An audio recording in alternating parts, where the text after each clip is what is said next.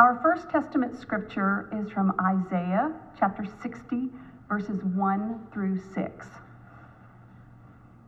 Arise, shine, for your light has come, and the glory of the Lord has risen upon you. For darkness shall cover the earth, and thick darkness the people. But the Lord will arise upon you, and his glory will appear over you. Nations shall come to your light, and kings to the brightness of your dawn. Lift up your eyes and look around. They all gather together. They come to you. Your sons shall come from far away, and your daughters shall be carried on their nurses' arms. Then you shall see and be radiant. Your heart shall thrill and rejoice, because the abundance of the sea shall be brought to you, and the wealth of the nations shall come to you. A multitude of camels will cover you the young camels of Midian and Ephah, all those from Sheba shall come.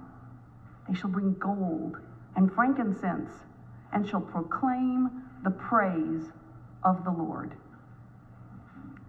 These are our sacred stories. This is exciting. We get two scripture readings today. And the second one is Matthew 2 uh, 1 through 12. After Jesus was born in Bethlehem in Judea during the time of King Herod, Magi, or wise men, from the east came to Jerusalem and asked, Where is the one who has been born King of the Jews? We saw his star when it rose and have come to worship him. When King Herod heard this, he was disturbed, and all Jerusalem with him.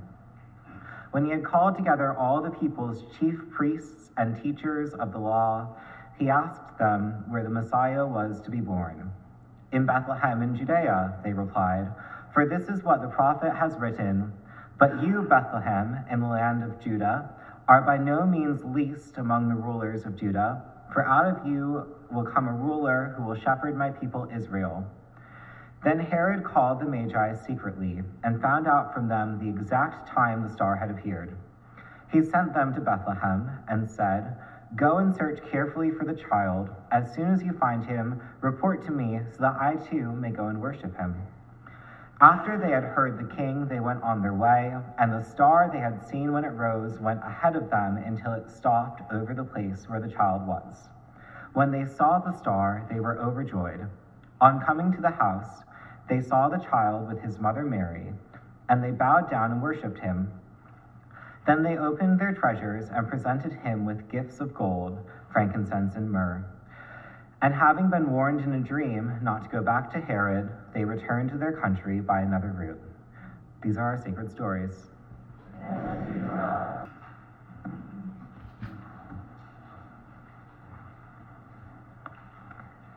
Well, for those of you who read the bulletin and thought that there were three scripture readings, and actually read those, that was just as a spoiler alert so that this would be a surprise today when we read these scriptures. Epiphany is a, from a Greek word that means manifestation, specifically, the manifestation of God in the person of Jesus. The Magi came to see with their own eyes what the heavens foretold. Nowadays, epiphany is used in a secular sense, as when you say, I had an epiphany. It means a sudden insight or a revelation. It represents a new way of seeing or understanding things, often, but not always, in a way that brings joy. As an eye doctor, I'm fascinated with how we see and with optical illusions. Have you felt that little frisson of joy when you see something in a different way? Something that you realize was right there in front of you all the time, waiting to be discovered? There are many drawings to illustrate this, some of which I've posted next to our name tags in the narthex. My favorite is the one called My Wife and My Mother in Law from a German postcard in 1888. The drawings of a single figure contain both women, depending on how you see it. At first glance, you see one or the other, but then something happens, like a magic trick, and the other image takes its place. There it is. What allows the second image to become manifest? How did your mind let go of one and become open to the other? In our scripture readings today, Isaiah and Matthew bring different perspectives to the story of the Messiah's coming. Isaiah is predicting what will come in general terms. Matthew records specifics decades after the event. Isaiah writes about darkness that covers the earth and thick darkness that is over the people. Despite our Texas winter sunshine, we can all imagine this. The darkness of wars, the darkness in our smoke blackened, stormy skies, the darkness in our outlooks as we face the uncertainty of the year ahead. But then he writes about the Lord rising upon us and light and the brightness of dawn. Lift up your eyes and look about you. Then you will look and be radiant, and your heart will throb and swell with joy. He even writes about herds of camels covering the land as a thing to celebrate. Most of us are wise enough to question the logic of this. We've seen the havoc wrought by well intentioned introduction of living creatures that turn into invasive species. One version even says, Multitudes of camels shall cover you. Now, I've been close to a camel recently, and no thank you. But maybe there's another way to see it. I'm at a loss. But if you have an idea, see me at the ser- after the service under the illusions. I'm open to different interpretations. Matthew writes about magi coming to find Jesus. Magi is from the Greek word magos or magos, derived from the Persian word magus, meaning powerful. They were likely Zoroastrian priests and astrologers. Only later does this word become associated with magic and magicians. They saw a new star in the heavens, signaling a new king, and eagerly followed it to Jesus. He doesn't say how many wise men. Was it three or thirty? And he doesn't mention camels at all. But he is clear about their reaction. When they saw the star, they were overjoyed. Then they were warned in a dream to avoid Herod and return to their country by another route. He doesn't write more about the dream. Was it a collective dream, or did just one of them have it? Can you imagine the discussions around the camel trough, if there was one? You dreamed what? Why can't we go back the way we came? It's so familiar. We know all the good camel stops. In our epigraph, Parker Palmer writes Uncertainty can generate creativity instead of anxiety. Jesus' birth generated uncertainty for the ruling King Herod. Was his throne about to be usurped? His anxiety was so great, he ordered that all children under the age of two be killed in hopes of eliminating the competition. The Magi started out and finished their uncertain journey with eager anticipation, seeking out the location of the baby and listening to dream instructions for a different route home. I think they were the creatives in the story. Will our own uncertainty about the future generate creativity? Or will we hold on to our anxiety afraid to let it go, to make space to see things in a different way.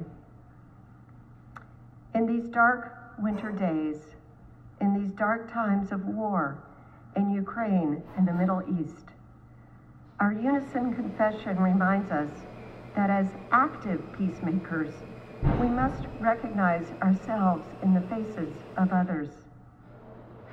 Sometimes we are Herod, afraid of losing control of our personal kingdoms, conniving and overreacting to keep the status quo. Sometimes we are the Magi, welcoming surprise and joy, seeking and listening and willing to risk an unknown path. I resolve to not let the uncertainty of this year and this era close my eyes to hope. To look up into the pink Houston night sky and picture the myriad stars that are there, even though I only see a few. To remember that if I go to the places where darkness still exists, I'll be awed with the brightness of the Milky Way. I will remember that stars manifest themselves to people in different ways. To some, they're balls of burning gas. To others, earthly navigational tools. To me, they're a metaphorical beacon of hope. Incan astrologers had their own unique point of view, a different way of seeing. They called our galaxy the Great River of Stars and drew shapes not by connecting the bright points, but by looking at the darkness between them. The dark spaces between the stars represented shadows cast by invisible animals that had come to drink from the shiny river.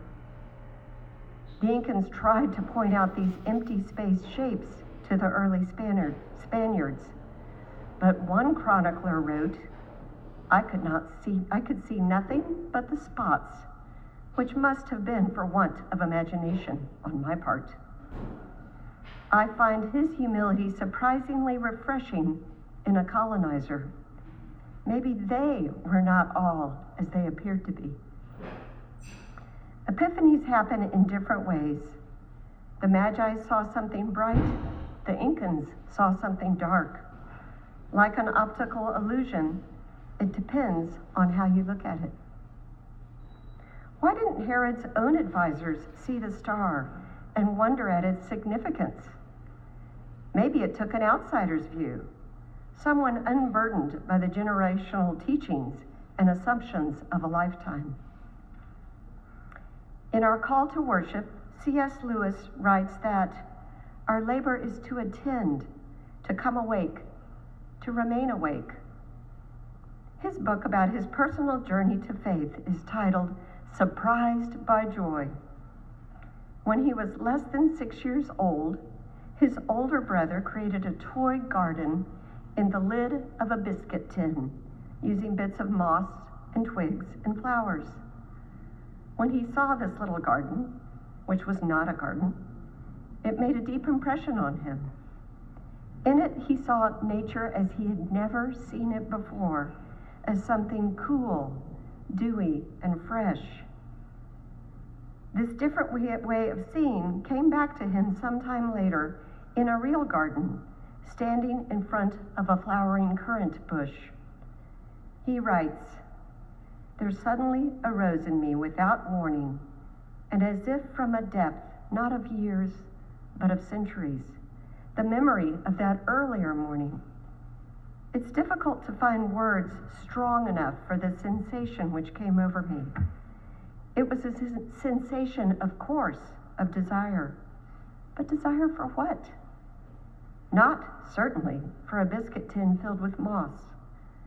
But before I knew what I desired, the desire itself was gone, the whole glimpse withdrawn. The world turned commonplace again, and only stirred by a longing for the longing that had just seized.